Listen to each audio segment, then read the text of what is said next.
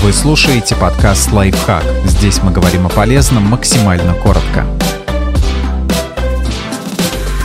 Как люди разного возраста трактуют одни и те же эмодзи. Спросите, что об этом думает ваша мама или бабушка. В ходе исследования среди 9,5 тысяч пользователей корпоративного мессенджера Slack сотрудники компании обнаружили, что люди разных поколений вкладывают в эмодзи совершенно разный смысл. Так яблоком раздора стал даже пресловутый баклажан и персик. Кстати, о них. Почти треть участников исследования моложе 40 лет считают эти эмодзи непристойными, в то время как более 59% и 47% пользователей Slack старшего возраста не видят в них двойного смысла. Похожую динамику отмечают в случае с подмигивающим эмодзи. Более молодые респонденты считают, что у этого символа сексуальный подтекст. Также исследование показало, что зумеры намного чаще используют улыбающиеся эмодзи для выражения пассивной агрессии. Этот же символ для 60% людей старше 40 лет не несет в себе никаких потайных смыслов, только радость. Похожая картина складывается и с эмодзи черепа, который молодые пользователи ставят в качестве реакции на очень смешное событие. Более возрастные пользователи мессенджера считают, что эмодзи черепа означает смерть в самом прямом понимании.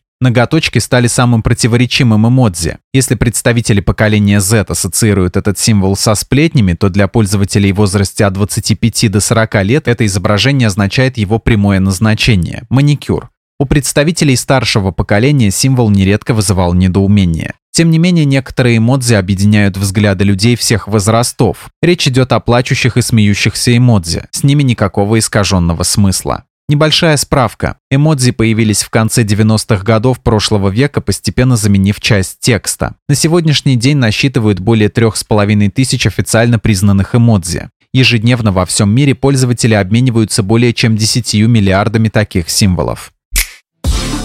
Подписывайтесь на подкаст «Лайфхак» на всех удобных платформах, ставьте ему лайки и звездочки, оставляйте комментарии. Услышимся!